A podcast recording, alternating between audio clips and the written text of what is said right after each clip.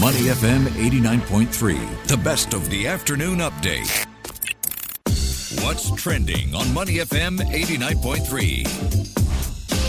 Good afternoon. I'm Hongbin Jeong, and here's what's trending today. Now, as COVID 19 transitions into a recurring and more familiar health concern, is there a new upcoming pandemic we should be concerned about?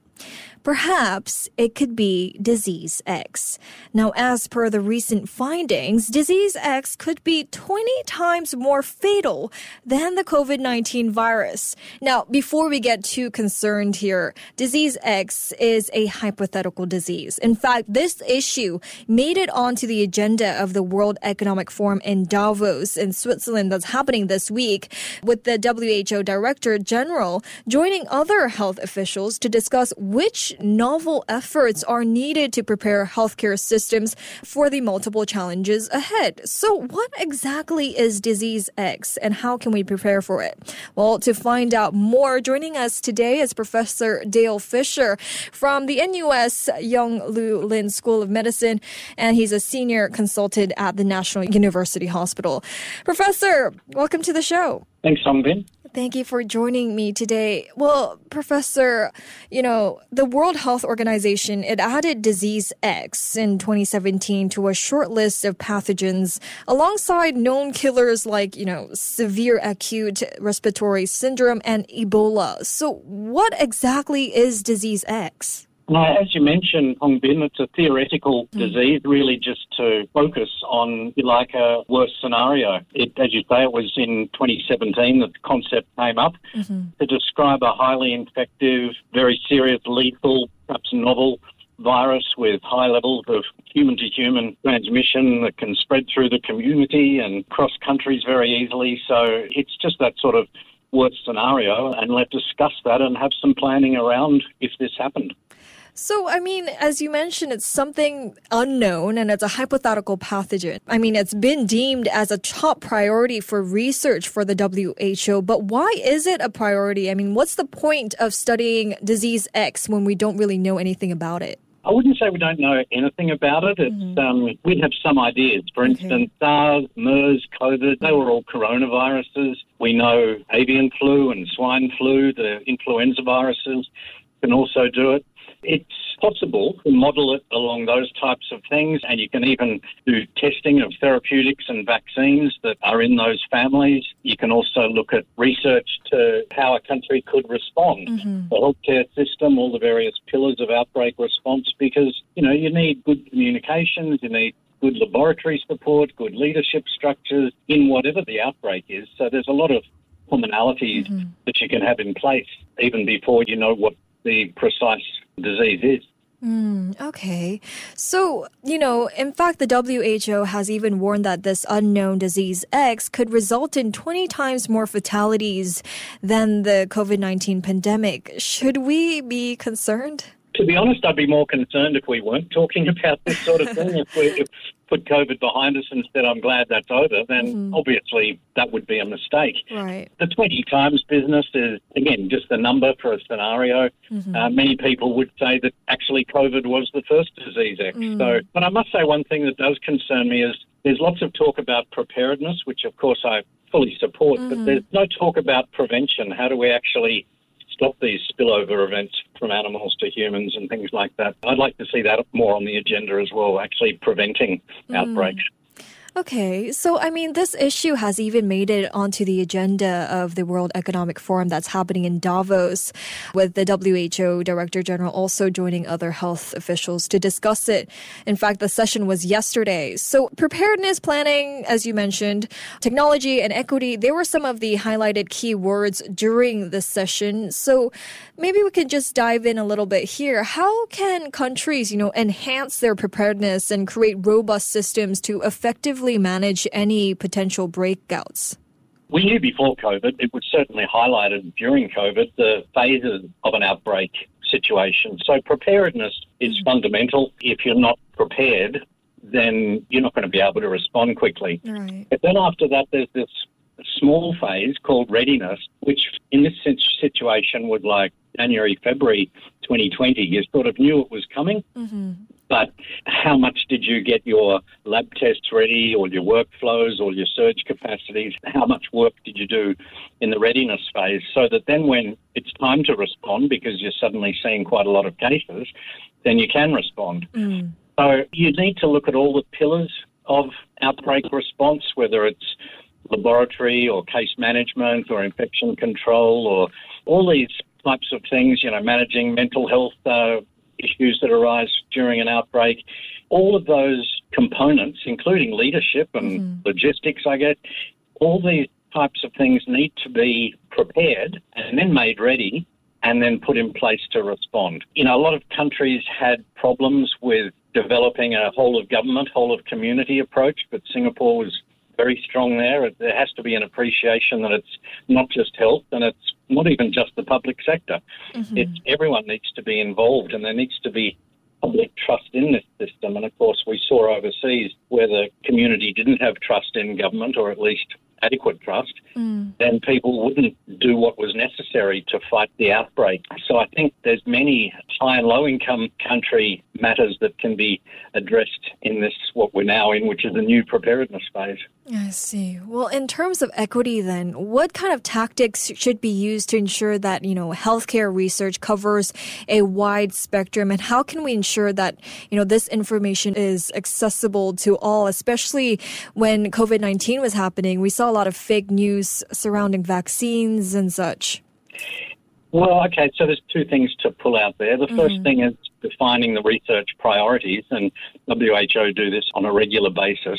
Mm. So, to, I guess, support other global and national organisations that are involved in research. There's global organisations, there's certainly Singapore, NUS, Ministry of Health, and the. National Centre for Infectious Disease, among others, A*STAR, all these other organisations were heavily involved in COVID research and really informed our response.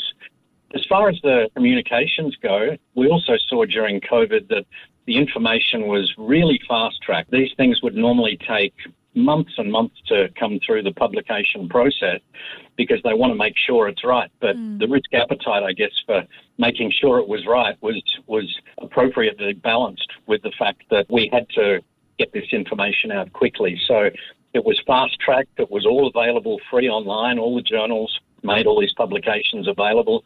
So accessibility was really amazing. You could just go onto Google and find most of these mm. these important publications. Right, right. And I mean we have all these advancements in technology that could also, you know, help with the preparation and stuff. So with, you know, AI, artificial intelligence being increasingly used in our everyday lives, can AI also help with addressing the lack of resources in let's say underdeveloped countries ahead of a possible pandemic? I think it can be used in all countries, but as you say, particularly mm-hmm. underdeveloped countries, we saw contact tracing is normally done by teams of people right. uh, making phone calls and things like that.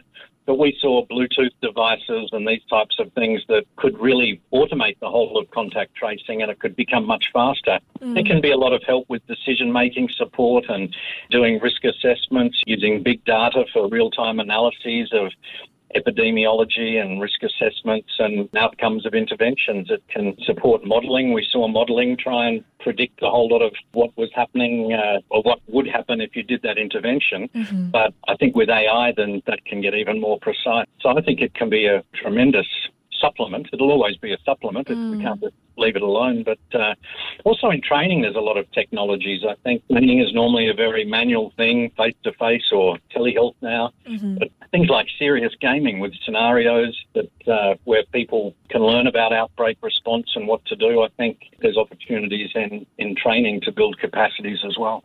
Right. So, one of the key solutions shared during this meeting in Davos was the pandemic agreement, which is a shared response by different countries on how, you know, to prepare for future pandemics. And it's currently in the negotiating stage, and its intended deadline is in May 2024.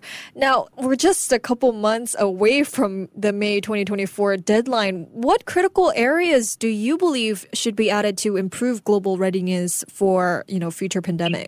Yeah, it's about the international cooperation, isn't it? Mm-hmm. countries are obviously going to have their own situations within the country, but when you start getting affected by other countries' policies, that's when you get the problems. So we saw national hoarding of PPE and then later vaccines. So people would stop exporting their masks, so some countries couldn't get them. And of course, yep. If you didn't make vaccine in your own country, then you were down the end of the queue. Supply chains for food, we had to do some very clever things with Malaysia to, to help our, our food mm. supply continue to come. So I think there's, there's quite a lot to do. Also, sharing of information, making sure that, that anything one country learns is shared by all the other countries. So I think, yeah, this is a promising document. I'm looking forward to seeing it, hopefully, in, in March. I mean, you did mention it's an international cooperation. So, what hurdles do you see in obtaining an agreement among these different countries, and how can these challenges be overcome in order to fulfill that 2024 May deadline? I don't want to be too negative at the start, but geopolitics always seems to worm its way in, and countries blaming other countries. So they really have to right. get over that, and then try and make it as legally binding as possible. You can make all the promises that you like on these sort of documents, but mm-hmm. then when it comes, are you going to support it? And this is why systems will also be important. So rather than asking countries, can you be more generous with your vaccines next time, mm-hmm. then maybe we just need more develop more centres around the world to develop vaccines so that right. uh, equity can be provided through a system rather than a promise. So, looking ahead, Professor Fisher, what kind of preparations would be required for an effective response to possible infectious threats, and how can countries like here in Singapore proactively prepare for such instances? Well, I think what we found in Singapore through COVID was that we were very well prepared and we did mm. get ready in those couple of months, and therefore the response was sound, and that was based on pretty strong public trust people believing in their health system and the community engaging in, in the interventions, if you like. You know, this is what other countries are going to have to look to do. I think across Asia, the response was very strong, even though you might have expected it to be stronger in the more Western countries. So it's about every country needs to look at all of its pillars of outbreak response and make sure they've got trust, got that leadership capacity, that they can adapt their leadership structures in a time of crisis. Uh-huh. You saw our multi ministry task force come to the head because that was very early understanding. That mm-hmm. first met on January 24th, 2020. They were ahead of the game. This was going to affect the whole country, not just the health system. So I think some countries will benefit from strengthening their pillars, their mm-hmm. capacities within their health systems. Others will benefit from developing their communications and trust and coordination, if you like. So every country needs to look at where it can do better. I see. Well, thank you so much, Professor Fisher, for your time and your insights today. My pleasure, Hongbin. Thank you. We've been speaking with Professor Dale Fisher, who is from the NUS Yong Loo Lin School of Medicine and who's a senior consultant at National University Hospital, Singapore.